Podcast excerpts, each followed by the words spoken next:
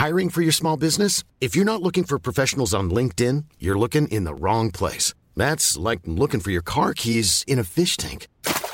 LinkedIn helps you hire professionals you can't find anywhere else, even those who aren't actively searching for a new job but might be open to the perfect role. In a given month, over 70% of LinkedIn users don't even visit other leading job sites. So start looking in the right place. With LinkedIn, you can hire professionals like a professional. Post your free job on linkedin.com/people today. Mom deserves the best, and there's no better place to shop for Mother's Day than Whole Foods Market. They're your destination for unbeatable savings. From premium gifts to show-stopping flowers and irresistible desserts, start by saving 33% with Prime on all body care and candles. Then get a 15-stem bunch of tulips for just $9.99 each with Prime. Round out Mom's menu with festive rosé, irresistible berry chantilly cake, and more special treats. Come celebrate Mother's Day at Whole Foods Market. Burrow is a furniture company known for timeless design and thoughtful construction, and free shipping, and that extends to their outdoor collection. Their outdoor furniture is built to withstand the elements, featuring rust-proof stainless steel hardware, weather-ready teak, and quick-dry foam cushions. For Memorial Day, get 15% off your Burrow purchase at burrow.com/acast, and up to 25% off outdoor. That's up to 25% off outdoor furniture at burrow.com/acast. The G.A. Hour is sponsored by Paddy Power, home of the G.A. Hour Football ACCA. I'm not finished yet, it took me a long time to get here. Both players have spoken with each other, and they regret what happened. They've had a frank discussion with each other, and both of them are keen to now focus on getting back their county jerseys. That these fellas will get such a shell shock next Saturday evening that we'll put them back in their asses for 10 years. Alright, we're going to start with the Donegal County Final because Brendan Devenney is on the line. Conan is here in studio. And look, I'm not going to hold my hands up and say I was wrong about Glenties. I stand over my opinion on Glenties. I respect them for what they do. They've won the county final. I wouldn't have given them a chance against Gweedore. They don't play an attractive brand of football, but they get the job done, Davy. And I suppose, is that how you would sum up Glenties?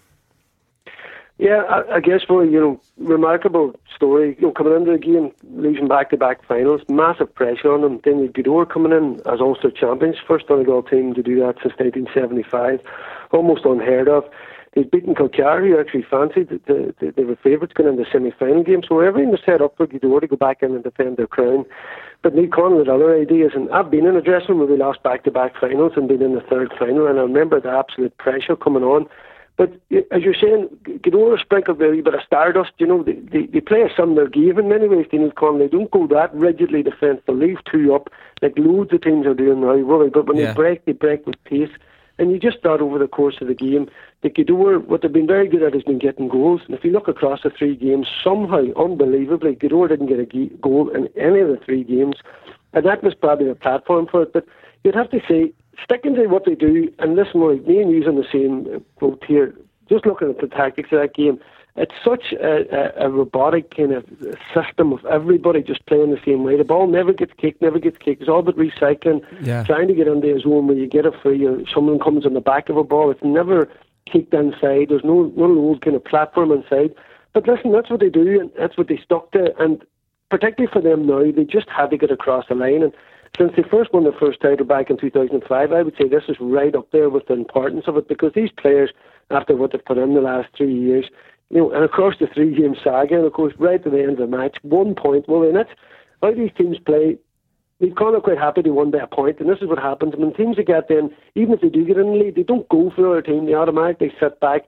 So there's never anything too much in it. It went out to 3 points a couple of times, and then Gweedore or Neil Connell would sit back and allow the other team to come back in it. But you'd have to say, in terms of coming up with adversity and putting everything into it in the last few years, you can't take it away from them, and hats off them. And I'm sure they had a great night last night, and they've only got a couple of days now before an Ulster club game. Yeah, I'd say that's written off. Yeah, I'd say they had a great night last night. There was a few of them tweeted me and made sure I was reminded about calling them a terrible team. I didn't remember calling them a terrible team. I said limited. Now, I could have said terrible. I haven't listened back to the audio. Congratulations, Doug Glenties. Fair play to you. Are we all agreed the winning point was a winning point? I saw the footage of it, Con, and I'll go to you first on this one. If you freeze it on the post, it looks a bit blurred, like it went behind, but when you watch it in real time, it does pass the post on the inside, and I suppose where it bounces and all, it was a point. Yeah, like the footage isn't good enough to pause it and then see it's just too blurry, but like, if you look at the keeper, like he's actually standing with his back to the post looking up, so he's looking at the ball going over the bar, and then he just turns, runs and grabs another ball because suddenly they're a point down with 2 minutes to go. Yeah. So I think that says it all, really. Isn't it mad though, the angle of the camera, that it was still even a debate about it. It was the perfect angle, but the way that point, it didn't tail off, it just snuck in on the inside. Like there's actually a debate around whether it was a point or not. I mean, the umpire has to be looked at there. I mean, it was only about 8 foot over the bar. It wasn't like it was way over the post or anything, like, you know, so it went right inside the post. Well, looked like it went inside the post anyway, so he needs to be on it a bit more there. So. What about the sendings off, Brendan? We obviously didn't see this. Eamon McGee got into a row. Was it going in off the field at half time? Yeah. He kept on weird. Listen, it was striking, and both sendings off. Well, there was no complaints from the players, so it tells you a lot about it. And you know what was happening in the game as well, Woody? Not to be negative, there's a lot of sliding going on, and both teams were really going at it verbally. And I felt, you know, we all know when it's playing from years gone back there, you'd always get an odd touch if you kicked away or whatever. But it's got this thing that's creeped into the game now, but it's consistent. Like, I've seen players being at players' age nearly for the full match. You know, I really think it's a bit of a disaster in the game. If you can't go out and try and take the guy on in the skills of the game, sure enough, have a word the odd time and you can give him a touch.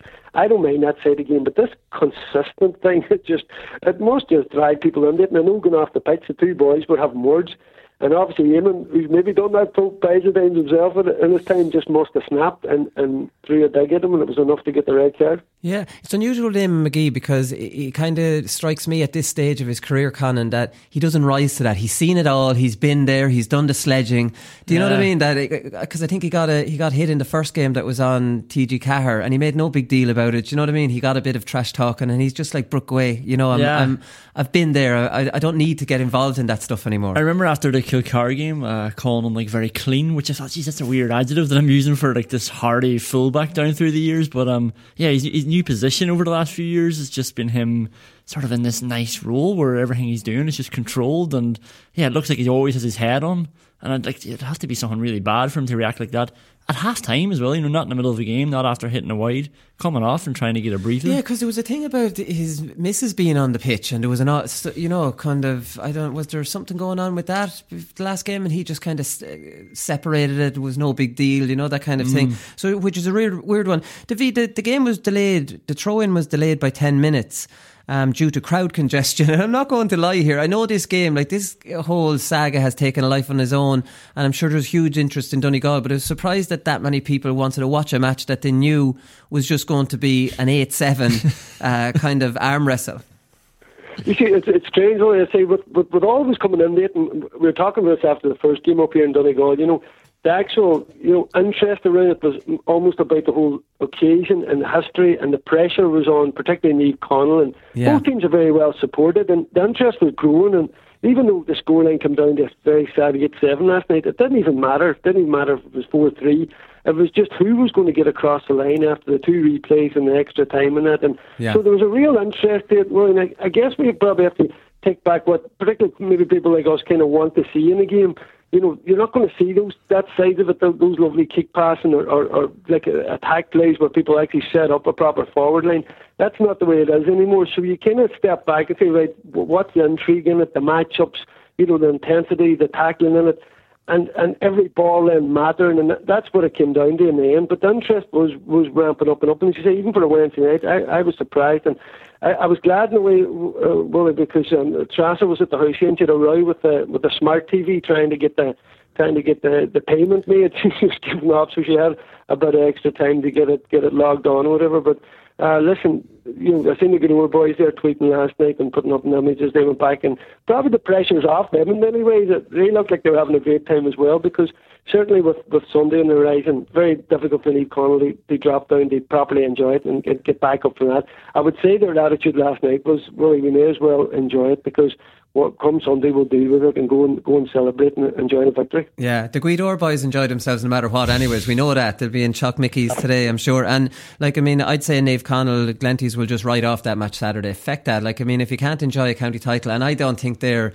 aspirations necessarily after the last few years are Ulster titles. They wanted to win Donegal, and they should just celebrate that and go to the match, try to win it, but don't look back after losing Saturday going, oh, geez, we should have had a couple of good nights. Maybe that. It was interesting, Davy, that the final score last night was 8-7. 15 scores kicked in the entire game by 15 players, plus subs that came on. In 1999, you kicked 14 on your own for St. Eunan's. And the reason I remember that stat is because you've told me 1,000 times. Come on. It's in the good old days, eh, Willie, I tell you, I do blanket defence in. Hey, it's great to look back and reminisce. I think the way things are playing currently, Willie, that record might stand for a wee while, but we live and hope that it might change as well. But listen, some days you get lucky there, kid. There's no Colin Parkinson sweeping in front of me, you know. But the thing about, I suppose, Glenties are the one, like, they've overachieved for the size of them, and we know that Jim Ginn has turned them around the same way as he turned Donegal around, but the legacy of that is that defensive play, and like, are Glenties playing that style of football at all levels? And I suppose the question is, if Donegal club football eventually changes and evolves a bit like the intercounty game is evolving, will Glenties players be a little bit left behind with the skills of the game if the football they know is almost 90% through the hands and recycling and a hand passing game? Yeah, and it's funny. The biggest thing is just not Niamh Conaill. Any team that's playing this type of tactic, I think over time, if you get to a county final, I know if you're a team hasn't won it before, like they were in 2005, and you come up with a new tactic and you win it, I think then over time you've got to start to evolve a wee bit, to change. The fact that you are champions, to play with that wee bit of more swagger and they open up. And I think the effect now in Donegal is coming through the county team, with teams playing blanket defence, because when you think of it, basically every team leaves, a lot of teams are leaving one or two up, or maybe none up at times, and pulling everybody back. And what that happens is, if you take your centre-half back, your full-back, there's so much cover in there, he doesn't have to run a ball and come bursting out of it and hit a 6-yard pass to a forward line. There might be nobody in the forward line.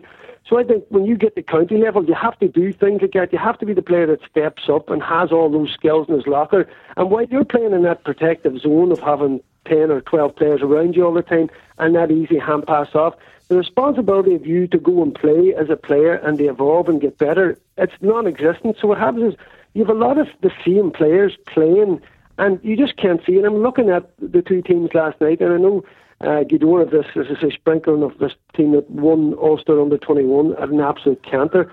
They've come in there and they've got all the skills. But again, Willie, if they keep playing their blanket defence and if they keep dropping their better players back and playing as a semi-half back more than a half forward, then those players won't evolve as well. And I think if you look at Donegal now, Declan Butler's looking around the club championship, I haven't seen many players and thinking to myself, yeah, he's worth a go, you know. And that's because of the tactics that's been played, and it's affecting teams in.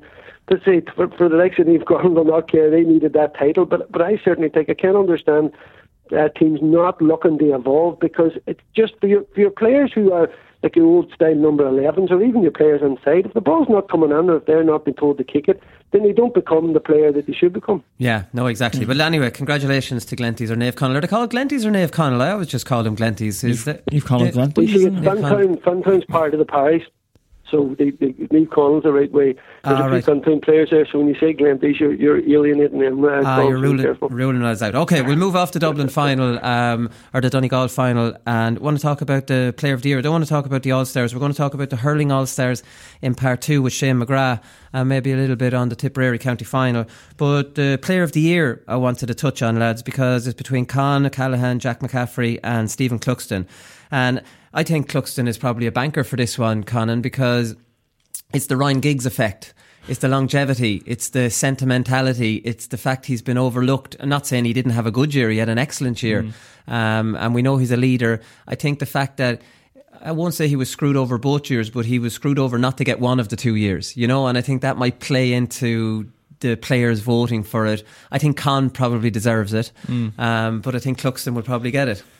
Yeah, I think Con should get it as well, as much as, like, yeah, I'd be happy to see Cluxton get, and part of it would be the fact that he hasn't gotten an All-Star since 2013. You know, it's like, it's funny the way we call him Con, like we know him, isn't Con, it? Big Con, Con. Big C. But like, if you look back through his year, you know the way we're always talking about, even the way you're talking about Brendan Devenney kicking 14 points, and Con O'Callaghan's like this player who we thought we'd never see again. Like everything he's doing is just made for a highlights reel that we'll look back on in 20 years' time and be like, Jesus, he's taking boys on all the time. Even when he's not scoring, he's like high fielding and popping it off. Like it's the skill levels, the dummies. To the point that, I don't know if you listened to Bernard Brogan in here yesterday, that Bernard Brogan said to me that in training he thought to himself, I'm going to start doing what Con does. This is Bernard Brogan. And like ever since Con ate Bernard Brogan, like, you know, he's been a whole different animal as well. Like, you know, he's got the conditioning. He's just like, he's doing so many audacious things too, because we always consider Dublin to be like, you know, very risk free. And like they shoot from the shooting zones. But well, he still does that now. He does, but he's pinging like, you know, goals in from 20 yards just because it's so easy for him. Like he's just drilling in the top corner, rolling into the bottom corner, and it's just, he's just a perfect footballer. And I think he does deserve it, but I wouldn't be upset if Cluxton got it, to be honest. Yeah, look, I wouldn't really mind between the three of them who got it. We love Jack McCaffrey. Like I would always make an argument for him, but I think it is between Cluxton and Con. A bit like when Donegal won the All-Ireland in 2012. Lacey won it, the V, even though maybe Colin McFadden was the best player that year, I think, if you go through every game. Yeah, totally agree. Well, obviously Lacey, just in the years previous, he was Donegal's, you know, legend. You know, right up there. I think the weight of the previous years just pushed Lacey across the line, because you'd have to say, as the one best player for Donegal that year, you'd have to say McFadden was the difference. He was the best player in the country that year, but that's the weight of it. Listen, I would definitely go with Cluxton too, and I think the ingredients there of this absolute dominance Dublin have shown have a couple of ingredients. Obviously, Jim Gavin and Cluxton are right at the heart of it. I mean, you talk about Jack McCaffrey. Jack McCaffrey taking a year off, head away. Dublin won. You know, Con O'Callaghan very quiet in the first game and all that. And you know, he's got the Dublin set up so much play for him, like, and they're so good at what they do. And then he can be the fine point at the end of it. But I think consistency. And the weight of what's happening, who is the main man that has to be there and do his thing every day, day in, day out, is Cluxton. And I think 100% I would give it to Cluxton. Yeah, I think he's going to win this. So the Dublin County Final is on this weekend. Thomas Davis are completely unknown surprise, which is a great story, Conan. They're playing Ballyboden now. Ballyboden are strong favourites, but Thomas Davis won 3 in a row, 89, 90, 91. They haven't been back anywhere near it since. I think they won 2 Leinsters in that time as well. So, like, I mean, it was crazy stuff. Paul Curran is one of their ex-players, but Conor McKeown was tweeting after they beat Kilmacook Crokes in the semi-final, and he said they were in huge debt until they sold land for 4 million in 2017. The same year, they were on the verge of taking the Dublin County Board to the DRA over the plans to split the Dublin Championship into 2 tiers. We all remember that happening, because I remember laughing at them at the time. Cop on, Concentrate on getting back there. That's what they did. They went down, they lost their appeal. They sound like a few inter-county teams at the moment whinging about a B Championship. They ended up going back to the B Championship, winning it. That momentum, and you often see it with intermediate teams in your county, that they win the intermediate and they play above themselves the following year at senior, because that confidence gets them through. Then the year after, they could go back down. Do you know what I mean? Mm. It gives them that kind of boost. But then he was also saying, Connor was saying, that a couple of years ago, their best player, Paul Hudson, who will remember being on a Dublin panel, he went to America. Now they're in their first final since 1991. This is the interesting thing, especially about a Dublin team. They have no outside manager and no players brought in either. The full panel is homegrown. That's unbelievable. That really is. When you look at St. Jude's and you look at all the players they brought in, I'm not criticising it. Like, I mean, whether they're genuine transfers, you look at Parnell's when I was there, what they did. You look at a lot of clubs. There's very few clubs in Dublin without transfers. The 95% of them are genuine that move into the area, and you wouldn't argue with them. They don't have any.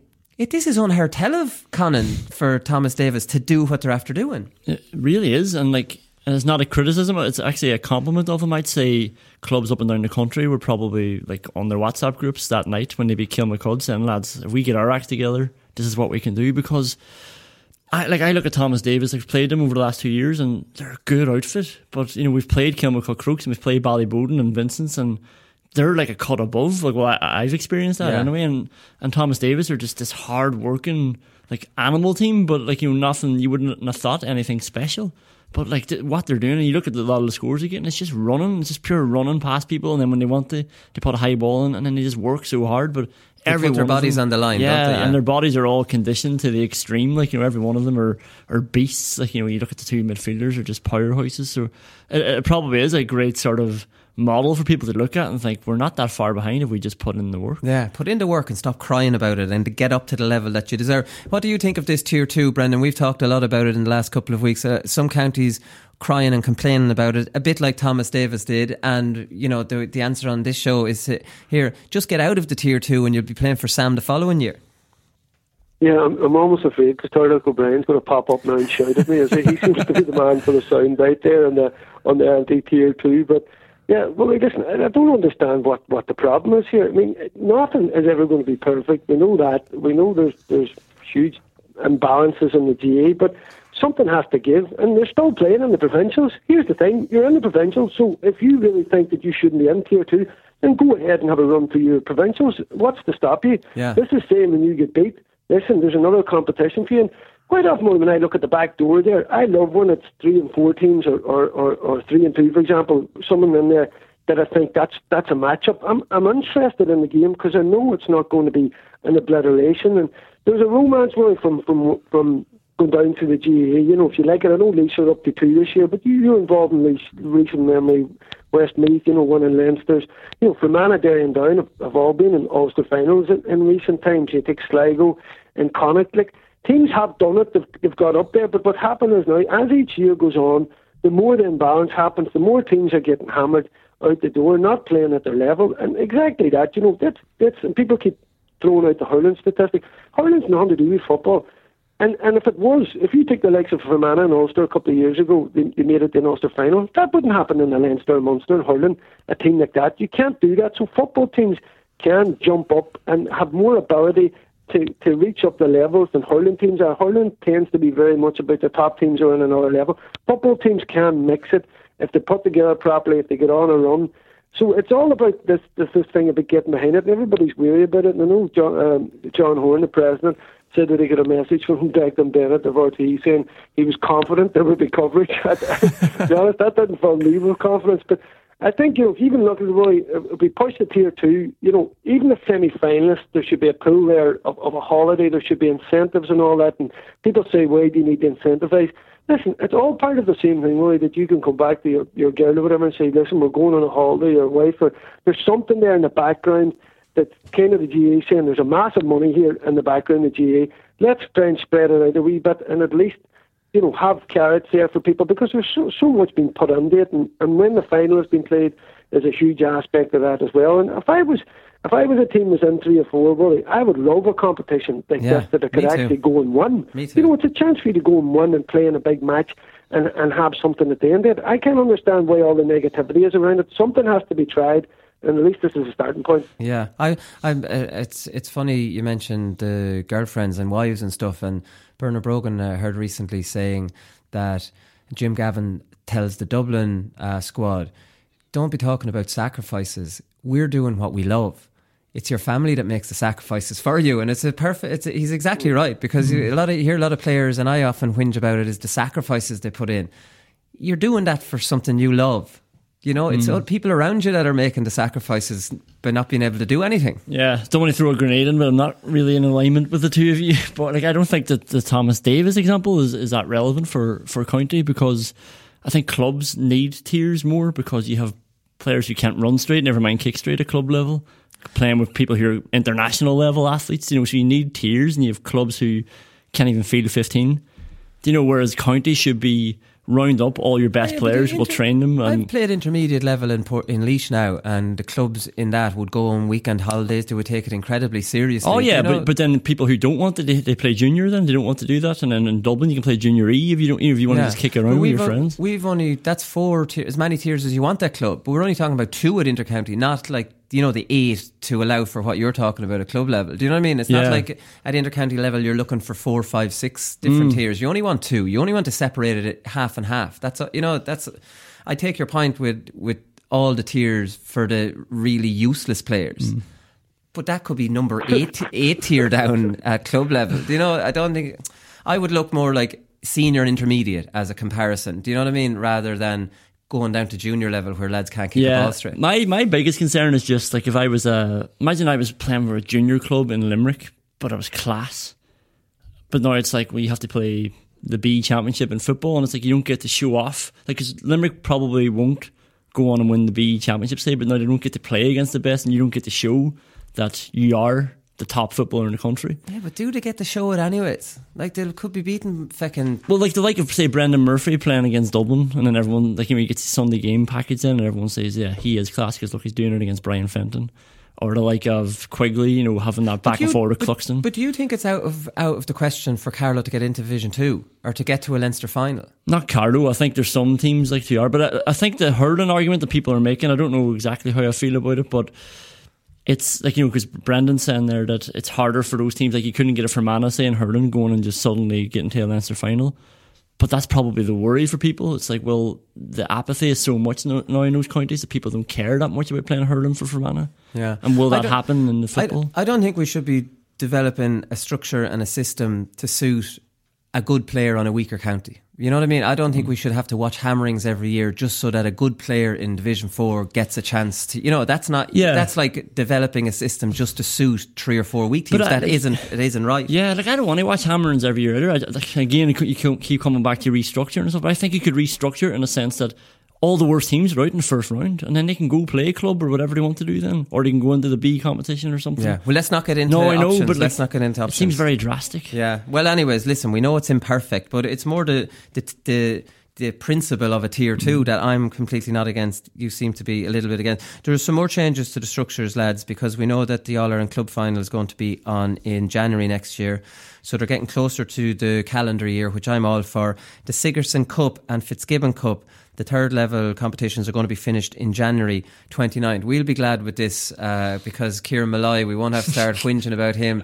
So there's no crossover with the Sigerson and the Fitzgibbon. Fitzgibbon is actually the first week in February, but the hurling league starts that first weekend. So there shouldn't be much less crossover between the Sigerson and Fitzgibbon finals and the league, which, let's be honest, is just completely ridiculous. And at least that's gone. They're making changes slowly but surely. We know this is all a load of nonsense because there's a task force set up to completely radically change the year, and that's coming in next year. But look, I just like to give it, rather than whinge and complain all the time, let's give them a little bit of credit for doing this, making that change that we cried about for the last 2 years. And you can't be complaining all the time is my new one, Conan. This is going to radically change the GA Hour as well, because anybody who's listened for the last 4 years will know that we just do the same thing month by month, and it goes to Kieran Malloy, and then it goes April for clubs, and it goes to provincial champions. I remember saying to you this time last year when we did Kieran Malloy, this is exactly the same as last year. And then we rolled into April for clubs. We can't give out the same as we did. And now it's like a team here playing 3 days before their Ulster Championship match now at club level. Yeah. Listen, just stop us giving us the same material every year. A stat on Paddy Power here, Brendan, is, wait till you get this. So he is going to get a third All-Star, or third All-Ireland, and he's going to get a sixth All-Star, which is drawing with Nicky English and Owen Kelly. Here's the stat, which is just absolutely incredible. And this is considering Paddy Power plays hurling, where broken bones, broken fingers, where, you know, whacks across the leg. You're not just talking about muscle injuries, you're talking about getting hit with a stick, right? And it's not like he's a shrinking violet, he's in the mix. He's getting in there, he's getting stuck in. Since making his championship debut in 2009, Maher has started every one of the 54 championship matches that Tipperary have played. Isn't that phenomenal, Brendan? Unreal. He's superhuman. Well, you know, as I said, you know, different people have different attributes around them, and you might have a weakness in your body. I know from when I played, well, they would stop me getting an operation and me hitting the sports surgeon, which I should never have got, and that I never played after that. But people say, do they know about all the sport you played? And you know, that's what the body takes. But if that was the case, my knees and ankles, there should be problems with them. They're not. They're perfect. Now there's my left hip. This was from hitting freeze all the time. So I just had a bit of a weakness, and it probably pushed the body too far. But everybody seems to have some kind of niggle when you're playing, and you finish playing, or have issues with some part of their body even when they're playing. But this man just seems superhuman. I mean, that just is absolutely phenomenal that someone can keep training and playing. And you're right, he's played through having breaks in it, but he's never pulled or strained anything to any degree that has stopped him playing. It's absolutely phenomenal. And you just get an odd superhuman being out there, there's no doubt in it, Paddy's one of them. Yeah, he says, I would say is 80% luck. And I do think, obviously, recovery, injury prevention is all very important, but you could do all that and still get injured. Like, I remember hamstrings were my weakness. Like, I mean, they were a ruination of my career. I've missed a Sigerson final, an under-21 Leinster final, a Leinster senior final, all with hamstring injuries.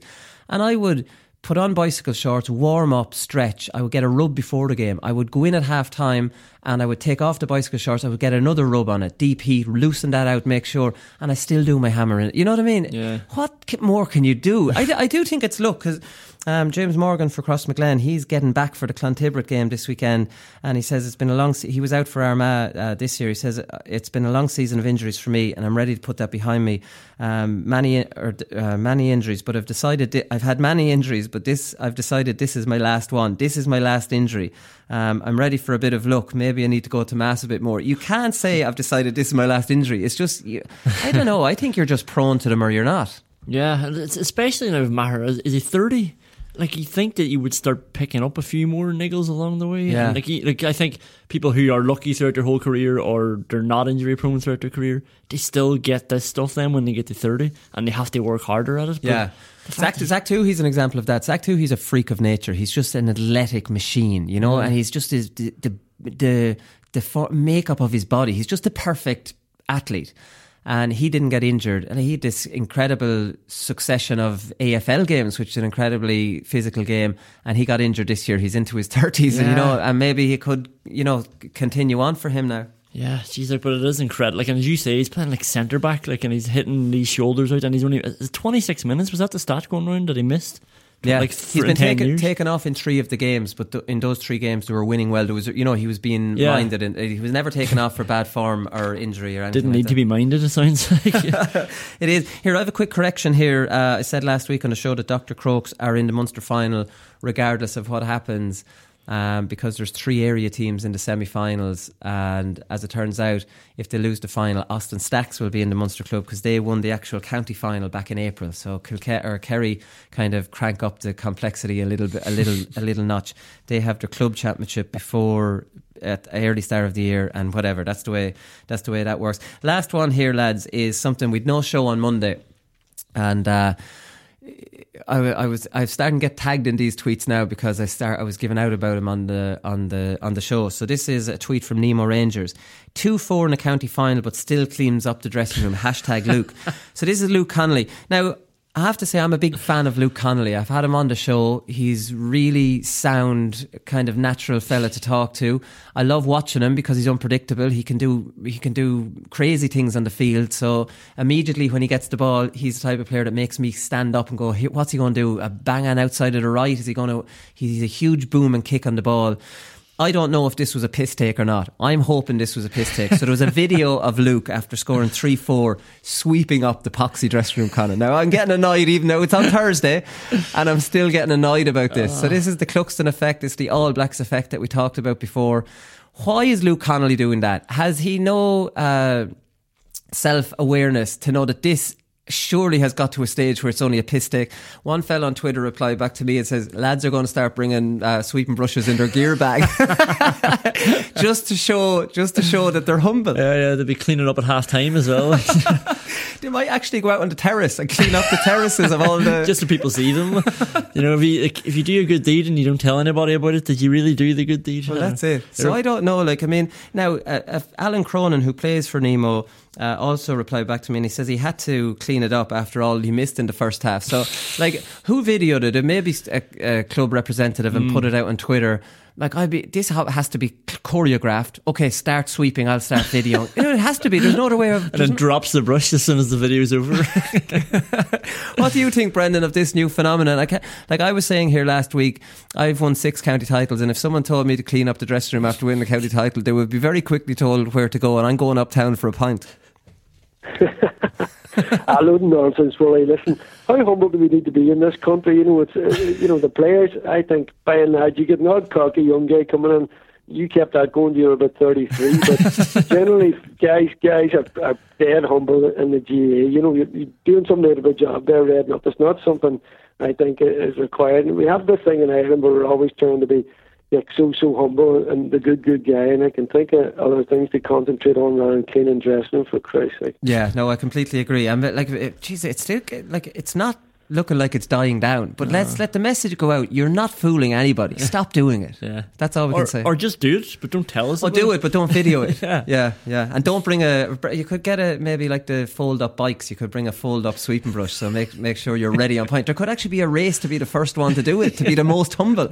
What if three lads wanted to be the humble one? Yeah, the All Stars tomorrow are actually giving out a humility award.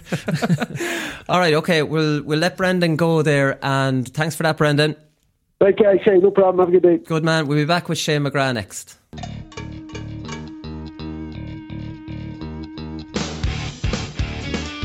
I'd never be allowed to go off and eat and have a shite like him and become a slob or whatever. Like I was always doing a bit. All I remember is I thought I was going to get clobbered on the way in there. I threw the ball up in there. I don't know. It was pure luck, no, in fairness. Pure luck. It's fucking bullshit. You've seen yourselves.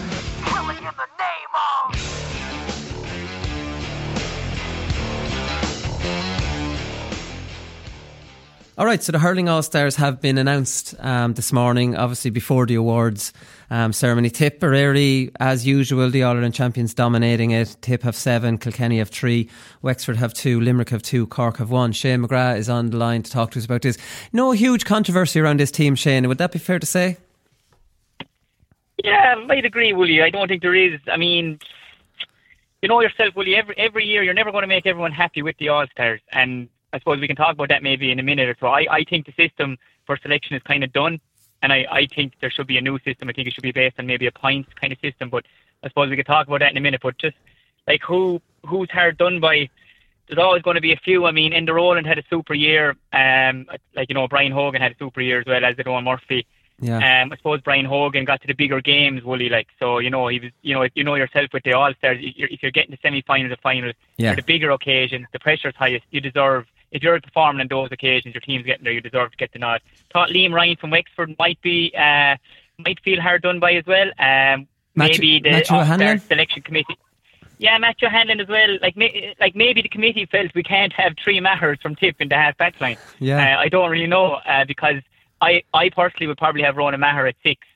Did Pádraig Walsh have a great year? He did. But again, look, this is over and back. I mean, nobody in the All-Star team had a bad year. Every one of them had a great year in their own way. So everybody's going to have their own team. I thought Liam O'Mcgovern was another guy. I know I don't think he even got nominated, but I thought he put in massive shifts for Wexford throughout the year. I thought Conor MacDonald as well. Maybe, you know, he was 4th top scorer from play. Was, you know, could have got a look in. And also I thought Graham Mulcahy, if we're talking about consistency, which the All-Stars are supposed to be, I thought Graham Mulcahy was very consistent for Limerick throughout the year. So, but look, again, we'd be here till Christmas talking about what your team should be, what my team should be. Yeah. Hard to argue about anyone there, but I'm sure I feel those guys in particular, Willie, will feel maybe they could have got in, like, you know. You haven't mentioned Bubbles. Now, Bubbles was on fire in the Munster Championship, didn't play that well in the final, wasn't great against Laois, no one from Tipperary was that day, and then came good in the final as well, and fairly sure he had a very good second half against Wexford. Like, is that not enough to get an All-Star? Yeah, I maybe lost out, maybe because didn't have a big performance maybe in the quarter final. But yeah, you know, Bubbles again, I suppose is someone who might feel he deserves, because Bubbles he did it when it mattered most. Yeah, especially in the final, you know, getting that goal. I don't really know. I couldn't put my finger on it why. You know, I suppose he could feel hard done by. Maybe Jason Ford could feel hard done by. You know, a lot of lads could feel hard done by, but. Do you, like, who do you leave out then, I suppose? Like, I mean, Bubbles had a very, very strong games in the semi-final and the final. Maybe wasn't very good for the whole semi-final. Maybe that's why Woolley, the selection committee, but, you know, you're like, I mean, you're in that room there in the selection committee. Everyone has their own ideas. They're throwing their ideas at it.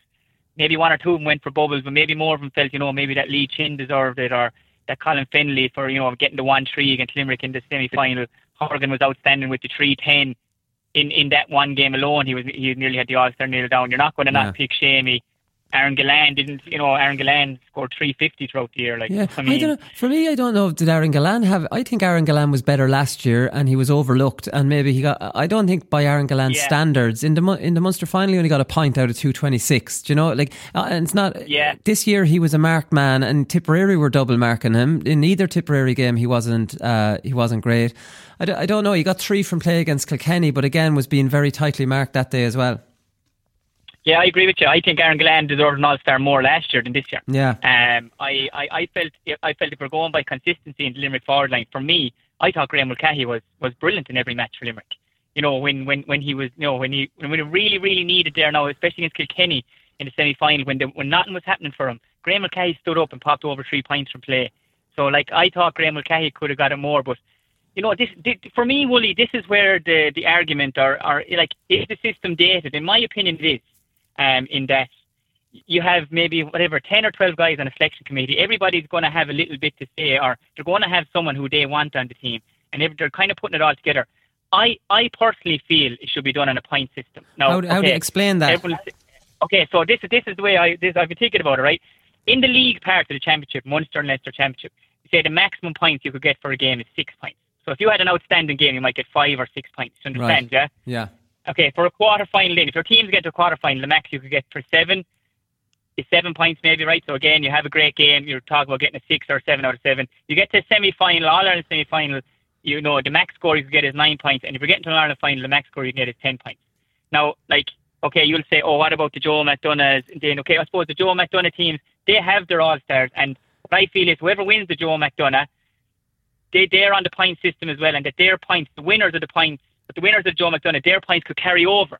Let's say Enda Rowland or the Paddy Purcells or these guys, that, you know, their points carry over, and whatever they get in the quarter final is out of 7. And if they have enough points in at the end of the year, you know, they've competed in the Liam McCarthy Championship by winning the Joe McDonagh, so let their points carry over. Now, of course, people are going to say, oh, sure, that's ridiculous, but at least it's some form of a solution rather than another problem, which everybody seems to have all the time. We've loads of problems, very few solutions, but that would be mine to it. I'm sure it has its flaws, but it's something that could reward a guy for being consistent. So you throughout the year. So you, but like, I mean, who would pick it then? The journalists would pick it, but they would be given. It would be more transparent. So when they release the team, they would release a list of their weighted performances. Is that what you? Well, you know, exactly. I would still have the journalists or your selection committee, right? They're still scoring the guy. You know, the guy is still getting a score out of, you know, potentially 6 for the league part, 7 for a quarter final, 9 for a semi-final and 10 for a final. But at least at the end of the year you can see, okay, who has the most points? Who's been the most consistent in all these games? Yeah. Not the person who had one unbelievable game, very quiet semi-final, okay in the final. Yeah, he deserves an All-Star because, you know what, his team got to the final. Yeah, that's my opinion on it. The whole selection committee then would have to wait. They would have to score every player that played that weekend in every round, and then come to a solution. Yeah, there you go. There's a flaw. There's a flaw straight away. But I'm sure if they sat down, they could find a way of scoring a player. Like, you know, I mean. Yeah, I'm sure they probably do wait. They probably do wait. You know, a performance in an All-Ireland final over a performance. You know, I think maybe. Well, no, that's why Bubbles. I think Bubbles, for me, obviously not a hurling pundit. Bubbles, Adrian Mullen can feel hard done by. Matthew O'Hanlon can feel hard done by. But I take your point completely. Who do you leave out? And that's, you know, probably the one that, you know, is the most difficult one. Come here, I wanted to run this past you. So Gerald Lachlan was, I think he was writing today in the Star, and he made a good point, and I want to get your thoughts on it. He said, it's very strange that Tipperary would get 7 All-Stars considering their 12-point hammering in the Munster final by Limerick. He says, now what makes it even more staggering is that 5 of the 7 defensive positions are from Tipperary, even though that was the weak link in their team. They conceded 226 to Limerick in a provincial final. They scored 320 to Wexford in an Ireland semi-final. So the point he's making, and this would be my thoughts on Tipperary, is that Tipperary have lethal forwards. Tipperary will destroy you. When you think of Tipperary, you think of John McGrath, you think of Shane McCallan, you think of Bubbles, and you think of getting hit for feckin' 520. You don't necessarily think that they're brilliant defenders, yet they get 5 of the 7 All-Stars and only Shane McCallan up front. Yeah. It's weird, isn't it? I like stats, I like stuff, you know, they might win a game, but I like. And they're fair stats, I suppose. It does go back to individual performances maybe rather than a collective unit, will he? I mean, it kind of goes to Pádraig Maher was outstanding when needed the most. Brendan is getting the plaudits maybe that other players down through the years haven't got for, you know, kind of sacrificing some of his game to take out the bigger players, like what he did to Tony Kelly down in Ennis, what he did to Aaron Galan even in the Munster final, kind of holding him, you know. So I think Tip just had outstanding individuals in the backs. I mean, the type of game that was played allowed them to be fantastic. I mean, look what Kilkenny did in the All-Ireland final. Like, for me, what Kilkenny did in the All-Ireland final allowed Cathal Barrett to get an All-Star, because they just lumped ball down on top of him and down on top of Ronan Maher, and they had outstanding games. And when you're picking the All-Stars, it's, you know, who was outstanding most recently? Yeah, it was Ronan Maher, it was Cathal Barrett, and you know, rightly so, but like, it was kind of the individual performance maybe rather than the whole collective unit that that's why they're getting them. Noel, I thought Noel was outstanding, very hard done by not to be nominated even for Hurler of the Year. But like he was as much effective in attack as he was in defence. You know, what he chipped in from play and the assists he got as well. Like in the forwards then, Sham scored 8-18, scored 8-17 of that from play. He was obviously our standout guy, but I mean they were still putting up big scores, but it's because of the Patrick Horgan scoring 3-10. It's because of the TJ Reid's being unbelievable in every game. Maybe that's why we don't get a Bubbles or a Jason Ford in, Woolley, if that makes sense. Like, I mean, because these guys have been so good, you know, and I mean, Wexford were always going to get a few in. I think this is Wexford's most since they actually won the All-Ireland in 1996, and it's their first All-Star since 2004. So, you know, they obviously had top individual performances as well. So, like, I take Gerlach Nan's point, but I think just because of the outstandingness of TJ and Pat Horgan, I just think that maybe we might have had a Bubbles or a Jason Ford in the forward line as well for me. Like, yeah, you're right. He's talking about a collective when these are individual awards. You couldn't argue with Dermot O'Keefe or Lee Chin.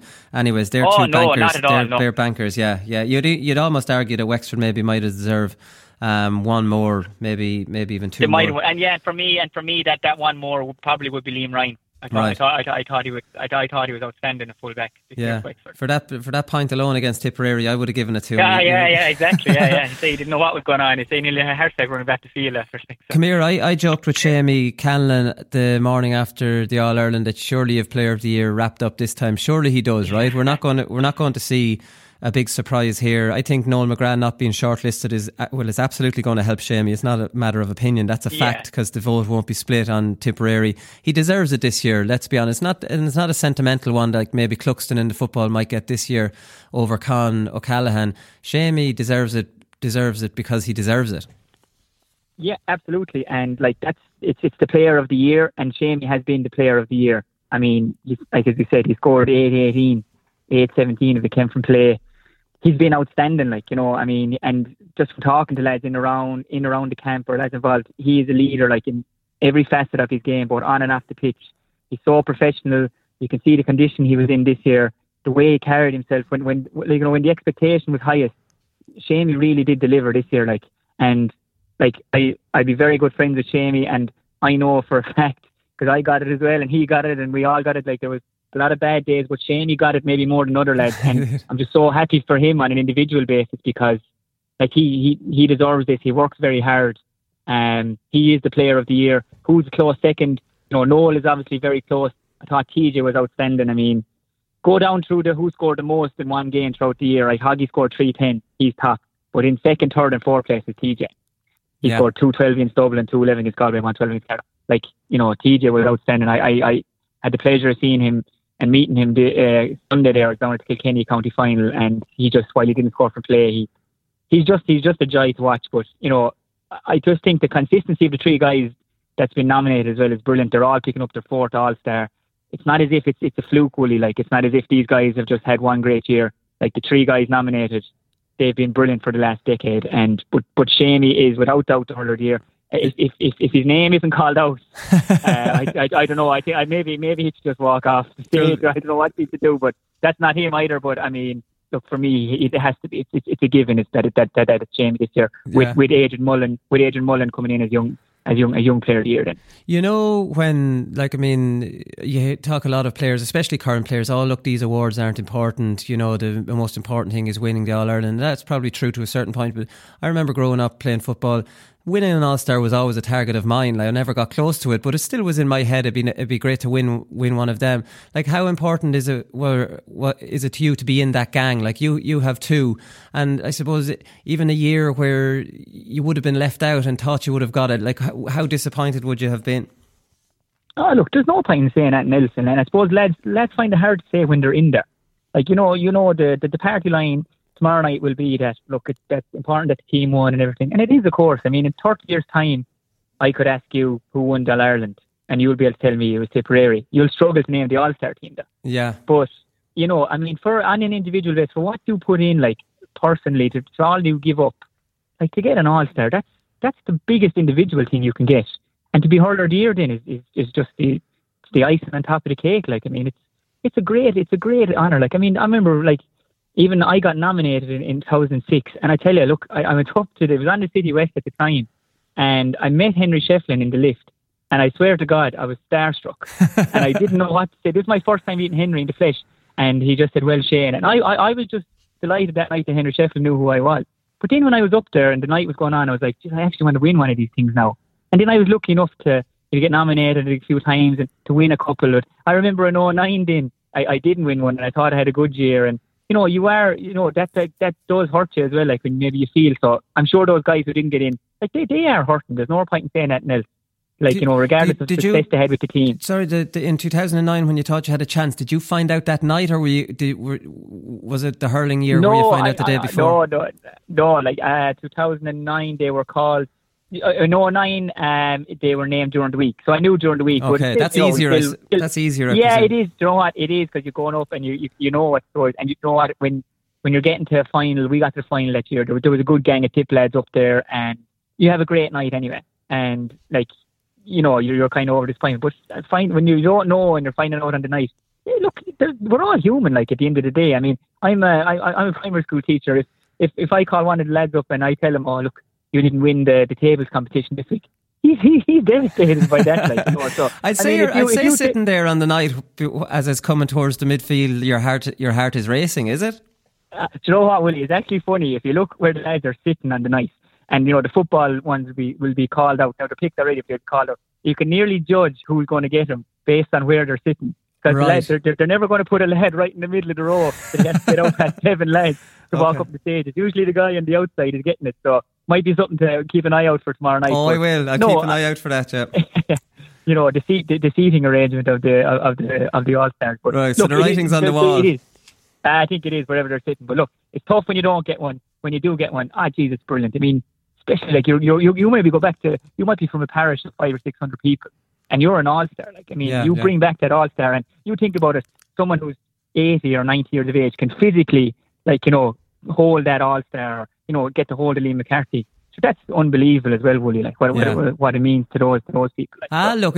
I'm glad you said that, Shane, because it is bloody massive, and it should be said. It should be. People should appreciate what winning an All Star that don't understand. Like, I don't understand. I can only imagine. But it's a huge honour, and anyone that plays that Willie, down is not, like, being honest. No, it's not. Like, and you said it, Willie. When you're growing up, the young lads will look at the All Stars tomorrow night, and on Saturday morning they'll go out and go, Shane Callan or Patrick Horgan. That's who their heroes are. No matter what part of the country they're from, the All-Stars are their heroes for that year, and they'll always be remembered as that. Like, you know, and, like, what it means to your family and all these people. Like, wherever you go or whatever you do for the rest of your life, then people can say, "Oh, he's an All-Star," or "She's an All-Star," or you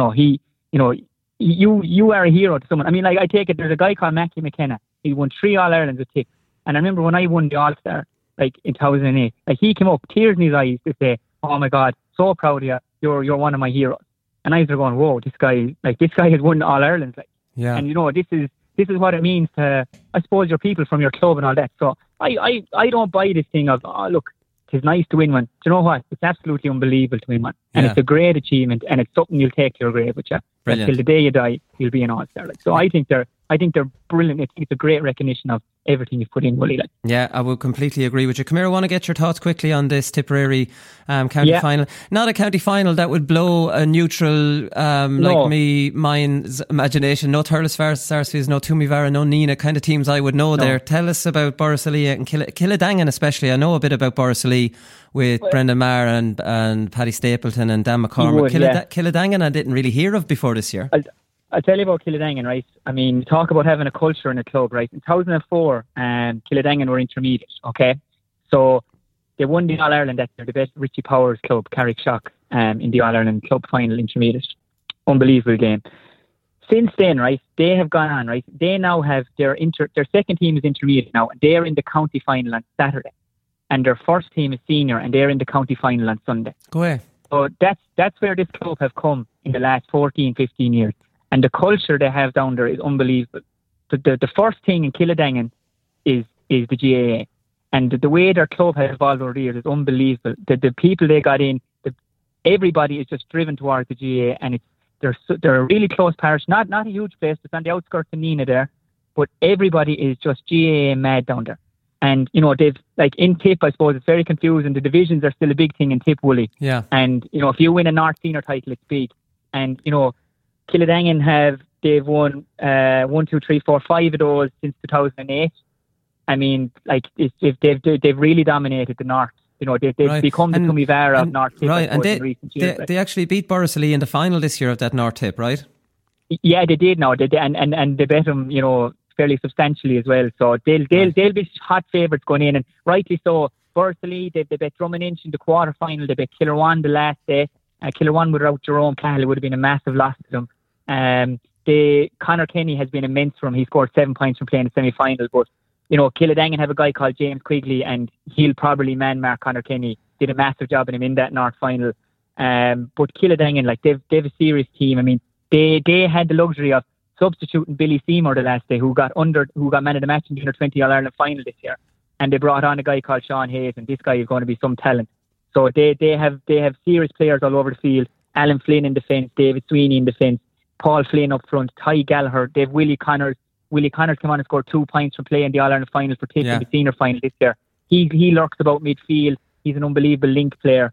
They're just very balanced. And you know what they have? They have a serious goalkeeper in Barry Hogan, who was sub-goalkeeper for Tipperary this year in the senior as well. And to have it, as you know, Willie, to have a really good goalie at club level, be a footballer hurling, who you know is going to make a big save, but can also ping a puck out or ping a kick out when the pressure is highest. That's a massive advantage. Like Boris have very strong Paddy Saint full back, Brendan centre back, Ray McCormick, Dan McCormick, they've Kieran Maher and JD as they call him, James Devenney up front. You know, they're very strong. And then Conor Kenny and his brother Niall. But I just feel Killadangan, like this is the best club team Killadangan have ever had. Right. And I just feel they're very strong. And you know what? Don't be surprised if they go on and get to a Munster club final, because they'll be playing the Glen, and you know the Glen are their good team, but let's be honest, you know, a lot goes through Hoggy, and they could have 3 or 4 guys that could try and tie down Hoggy, and while the celebrations would be unreal whichever club win it, because Killadangan are going for their first ever and Borrisalia kind of win it first time since '87. They'll you know, I still fancy that if Killadangan come through the county final that they could beat the Glen, and you know they're in a Munster club final then, and you know that's all on the day too. Like. Yeah, it's an incredible shoot. Darry Egan, I was told, did a lot of work at underage with the club. He's obviously on the Tipperary backroom team this year. Obviously, seems to have a bit about him, but he's been given credit for, you know, helping out a lot at underage there. Phenomenal guy. He's principal at the primary school down there as well. Right. So, and I'm actually principal at the school at home. So the two of us are on the phone every other day to each other, chatting about GAA and principal stuff. But he's unbelievable. He himself. There's another guy, Ian and Kelly there. They really have driven the club to new levels. Like they've loads of club people down there, but Dara's unreal. The coaching he does underage, as I said, he's in the school there. You know, they're hurling mad down there. But he's actually in goals for the intermediate on Saturday. Right. So you know it'll be, you know, and he'll be involved with the seniors on Sunday in some capacity, because the manager Brian Lawler would hold Dara in huge appreciation of his kind of tactical knowledge, and that's evident there. Liam Sheedy getting him involved this year. I mean, Dara is very very tactically astute. Like he can see a thing from the field. So he'll be playing in goals for the intermediate Saturday, and he'll be involved in some capacity with the seniors on Sunday. So a busy weekend down in the parish Killadangan this weekend. So geez, yeah, the party could be big time in Killadangan, wherever they drink. Come here, thanks very much for that, Shane. I presume you're going for Killadangan by the sounds of it. You fancy? I think Barron upset. Yeah, Killadangan to be county champion in Tipperary this year. Yeah. All right, brilliant stuff, Shane. Right, we'll be back and we'll look through all the rest of the club games of the weekend.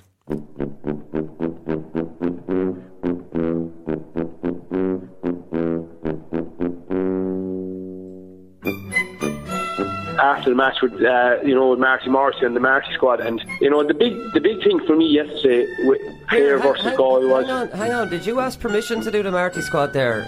Well, I didn't. But I was only a special guest.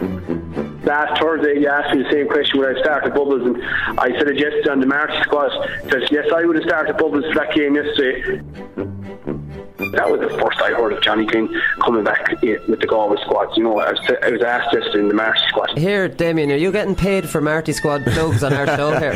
That's three. No, I do that completely voluntarily. He hits it. It's over the bar. Oh, holy Moses! What a match! Move away from the mess in there, lads. Right, we have a serious show to do here. Right?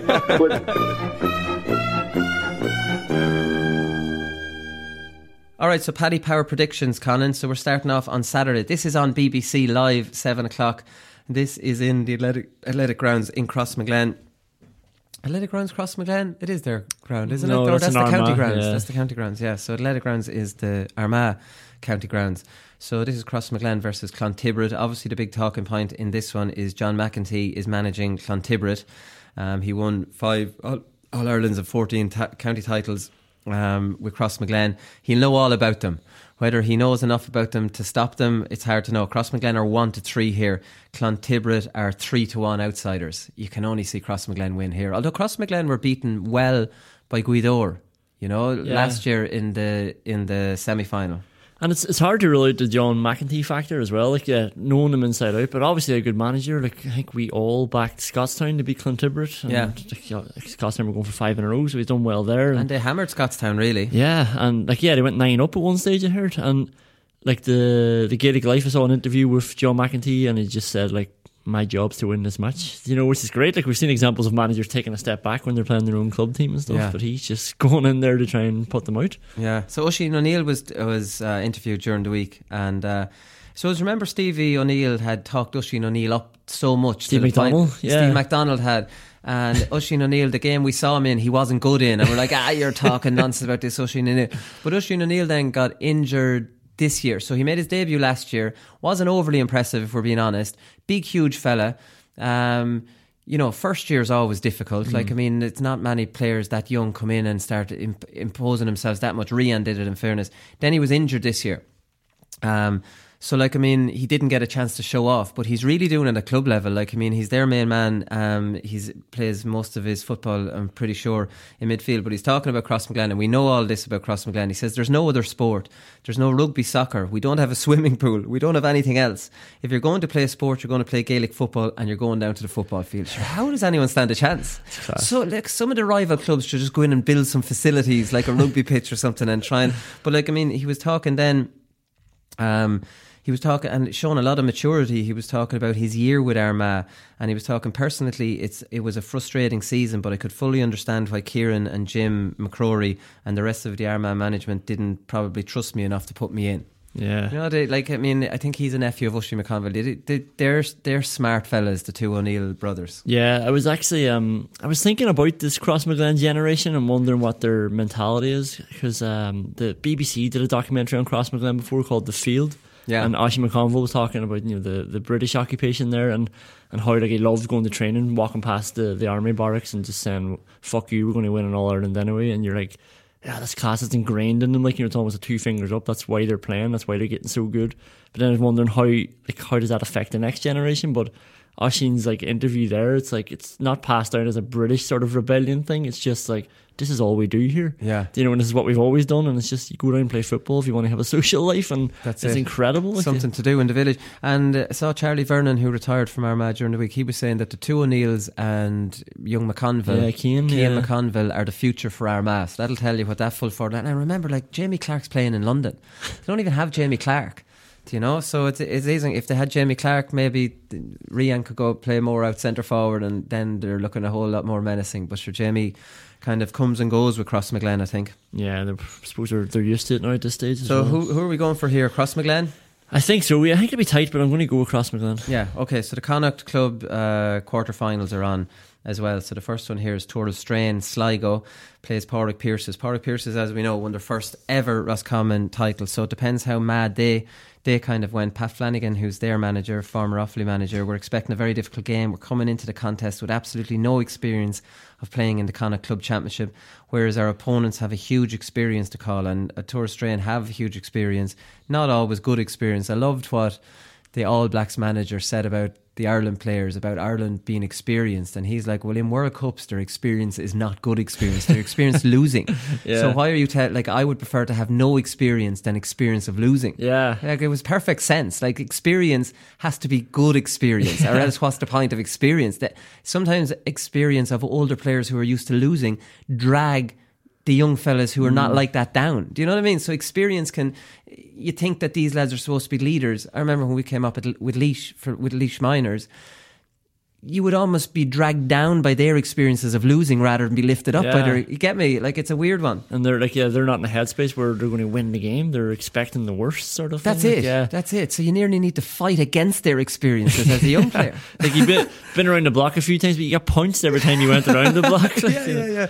But this is the thing. But in fairness to Tuathail Straen, the betting's close enough in this. It's 7-4 Tuathail Straen, according to Paddy Power. Pádraig Pearses at 8-13. This is based on the fact that Tuathail Straen lost to Ballintubber last year only by 6-5. Very defensive game, and they did pretty well against them. And, you know, they play Pádraig Pearses, who obviously would have celebrated a lot the county final. And, you know, you wonder, an Ulster club, Connacht club, probably wasn't high in their list of priorities at the start of the year.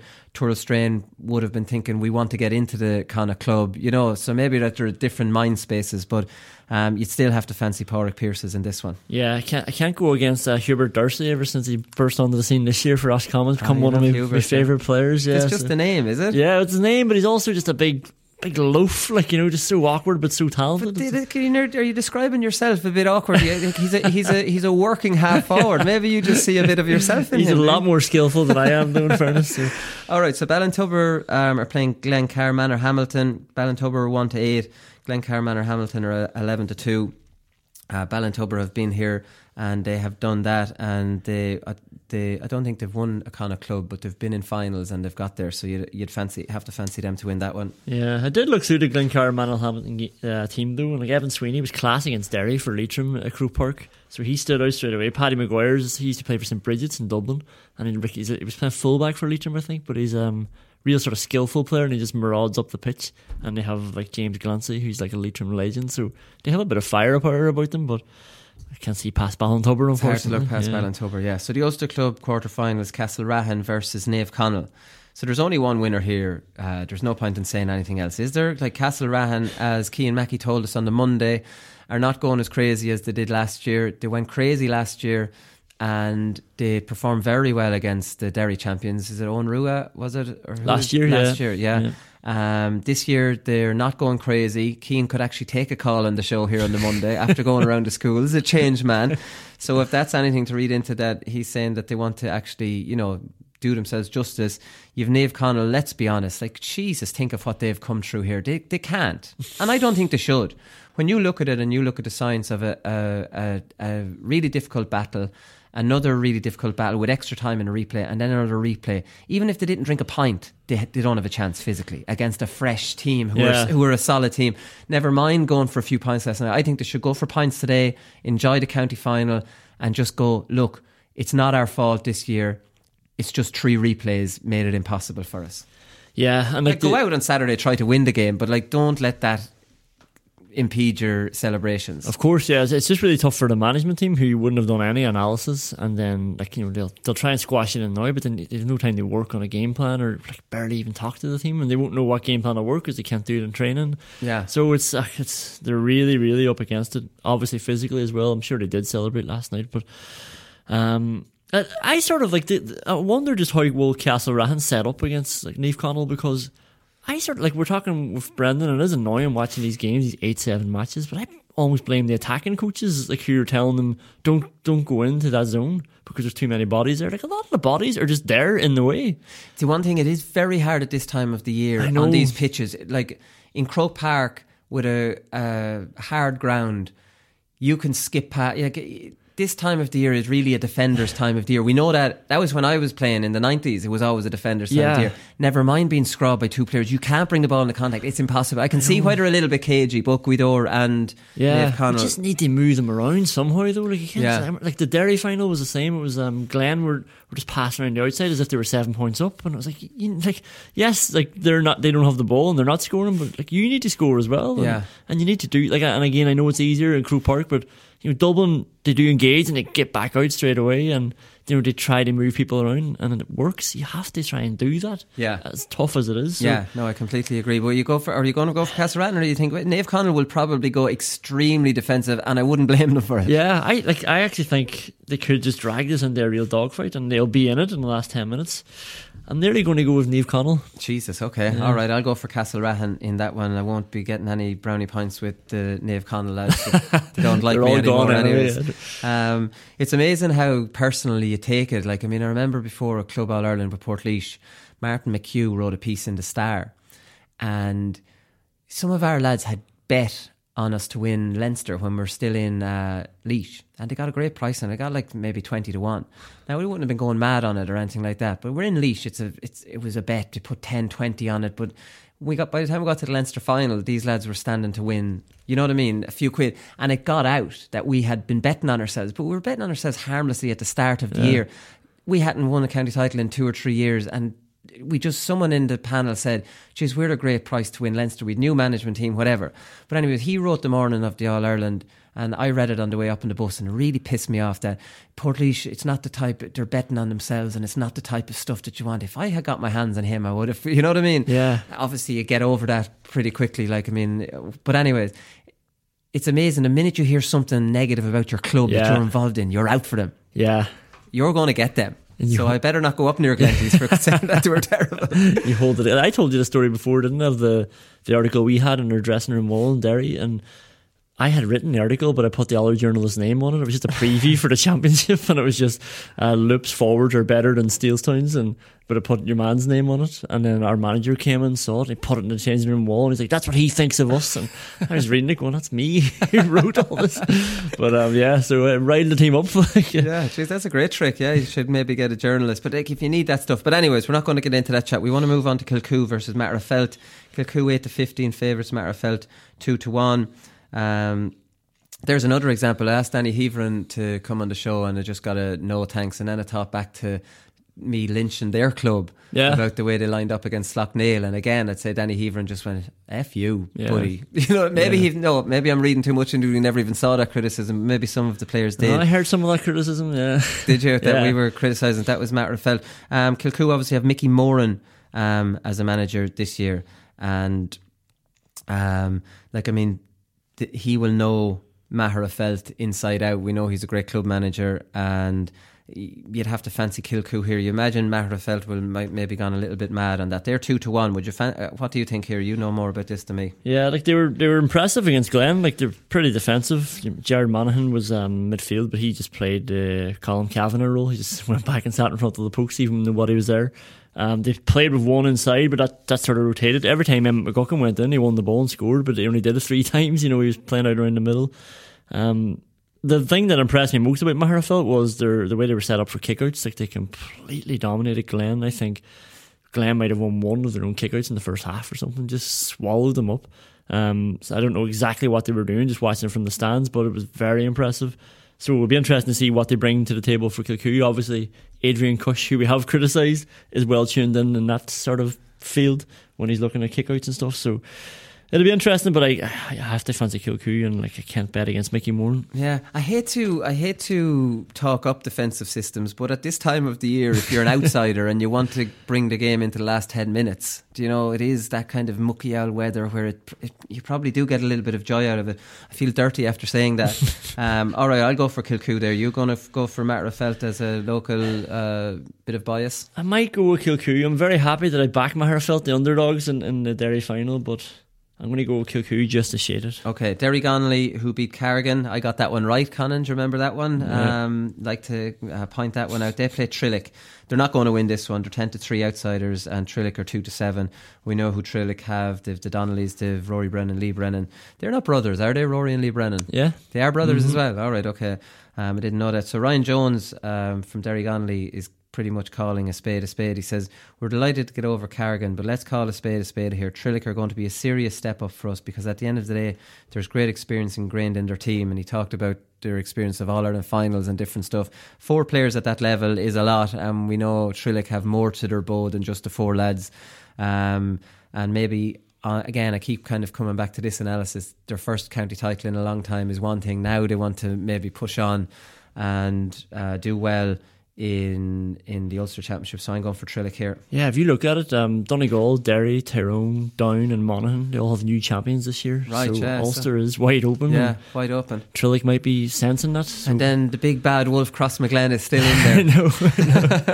But, Trillick right for me, yeah. Okay, so the Galway final replay, Corrafin, Tuam Stars. Corrafin are 1-7, so the betting hasn't changed from the first one. Tuam Stars are 5-1. I nearly got this prediction right too, Conan. I was singing this one. That was great. The Corrafin needed 2 late points in injury time. Gary Syce to draw this one up.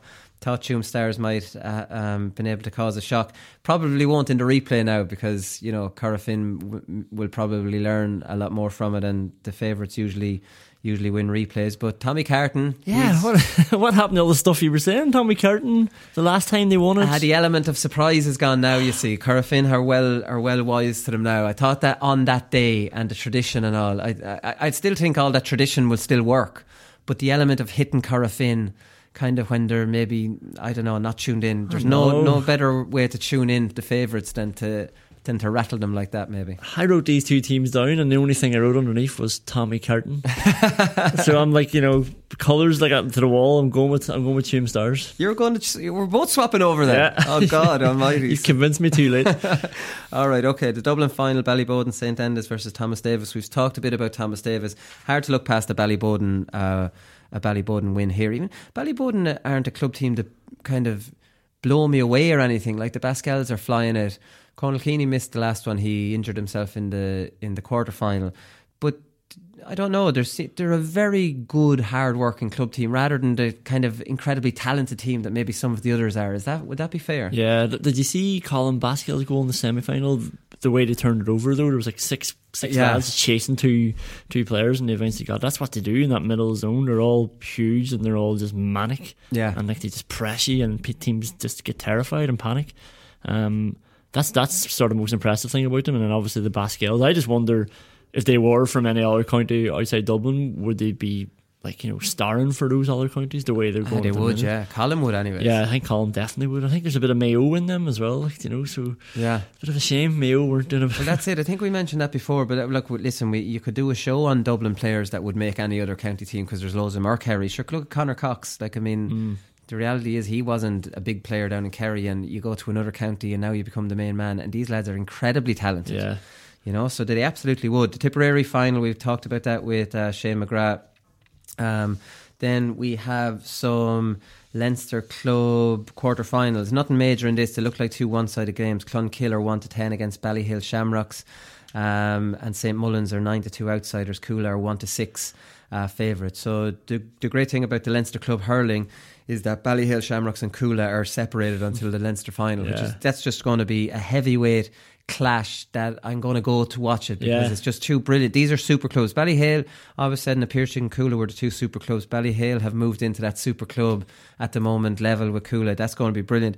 I saw a classic line with Sean Moran He's talking about St Mullins, and St Mullins, obviously a great club, beat Mount Leinster Rangers, and they have Marty Kavanagh. And he was saying, I remember playing St Mullins down in Carlow 3 years ago. It stands out because it was a foggy day. We had a really tough game against them and we were fortunate to get through. And I was thinking to myself, geez, I don't remember St Mullins putting it up to Coolan. And I went back into 2016 Leinster Club hurling final. They beat them 119-107. Like, you'd think with Sean Horn straight out of the Jim Gavin school of let's talk up the opposition. I couldn't believe it. So I looked at this. I looked at this on Wikipedia and I went, that can't be right. It must have been 119-117. Yeah. And so I went looking for reports. It was 119-117. And Sean Moore says, we're lucky to get through that. God's sake. So yeah, so look, we'll fancy the two favourites in that one. Then we sent we've Rathdowney Earl against St Rhiners. That's probably the I think it's a closer game than 2-1, 1-2. The Offaly champions aren't what they used to be. I'll go for Rathdowney Earl in this one in a Moore Park home advantage. But like, I mean, you know, Rhinos are rightly favourites, but I don't think 1-2 favourites. Yeah, well, just back to favourites. I'm going to go with Rhinos. Okay, right. Munster Club hurling quarter final, 6 Mile Bridge then versus Ballygunner. 6 Mile Bridge 6-4 outsiders. Ballygunner 4-6. We know Ballygunner are defending champions. They were the nearly men for a good few years before that. 6 Mile Bridge have won it 3 times and lost the final 2013. Desi Hutchinson obviously is adding an extra element to the Ballygunner attack. He's back from playing soccer in England. We're going to talk to him on the show pretty soon.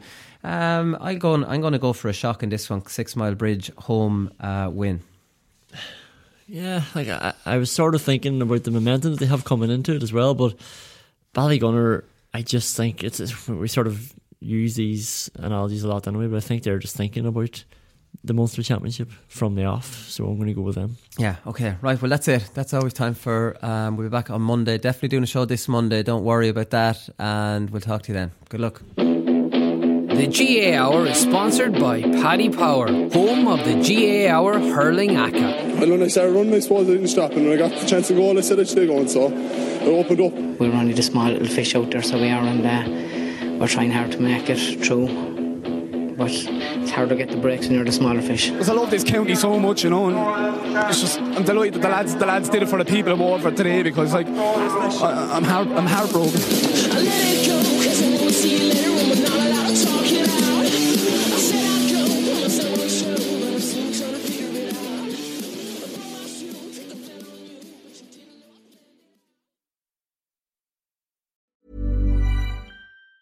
Mom deserves the best, and there's no better place to shop for Mother's Day than Whole Foods Market. They're your destination for unbeatable savings. From premium gifts to show-stopping flowers and irresistible desserts, start by saving 33% with Prime on all body care and candles. Then get a 15-stem bunch of tulips for just $9.99 each with Prime. Round out Mom's menu with festive rosé, irresistible berry chantilly cake, and more special treats. Come celebrate Mother's Day at Whole Foods Market. Planning for your next trip?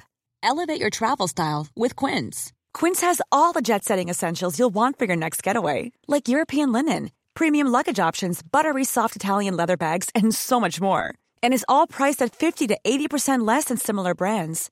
Plus, Quince only works with factories that use safe and ethical manufacturing practices. Pack your bags with high-quality essentials you'll be wearing for vacations to come with Quince. Go to quince.com/pack for free shipping and 365-day returns.